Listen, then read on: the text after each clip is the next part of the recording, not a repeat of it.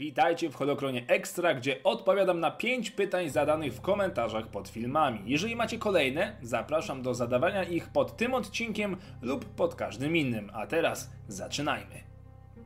Jaką temperaturę miał miecz świetlny? Bardzo ciekawe pytanie. Zacznijmy od tego, że mimo iż miecz świetlny cechuje się wysoką temperaturą, nie emituje ciepła, gdyż ostrze jest tak naprawdę kontrolowanym promieniem plazmy.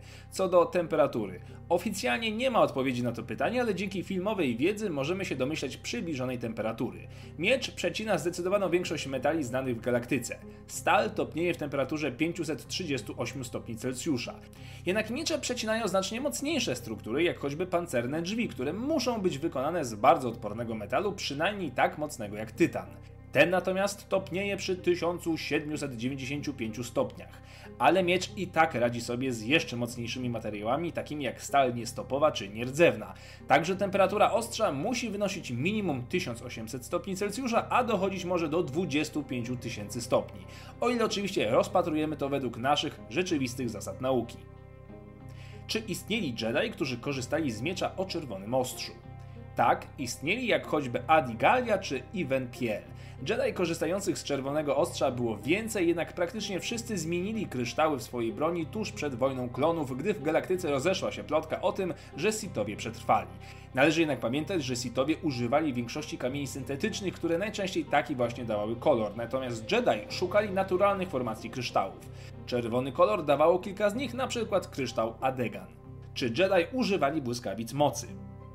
Jedi potrafili korzystać z tej techniki, ale z zasady tego nie robili, gdyż przywołanie błyskawic wymagało korzystania z ciemnej strony mocy. Wyjątkiem będzie tutaj mistrz Plo Koon, który posługiwał się techniką zwaną oskarżeniem mocy, która była niczym innym jak pomarańczową odmianą błyskawic mocy, których używali użytkownicy ciemnej strony.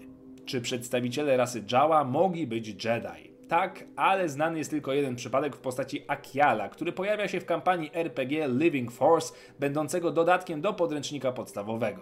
Akial był członkiem zakonu Jedi, bardzo pokojowym i filozoficznym, który naukę odebrał w Akademii na Almas. Jaką potrawę przygotował mistrz Yoda dla Luka na Dagoba? Yoda przygotował dla Luka korzenny gulasz. Była to ulubiona potrawa mistrza podczas jego wygnania na Dagoba. W skład jedzenia wchodziły m.in. ziarna jarum, zarodniki grzybów, nasiona galla i kora sochli. Formie ciekawostki, podczas promocji Imperium kontratakuje stacja radiowa National Public Radio zatrudniła Craiga Clayborna, bardzo znanego i szanowanego ówcześnie krytyka kulinarnego, który opisał jak wykonać ziemską odmianę tego dania. Link do przepisu znajdziecie w opisie.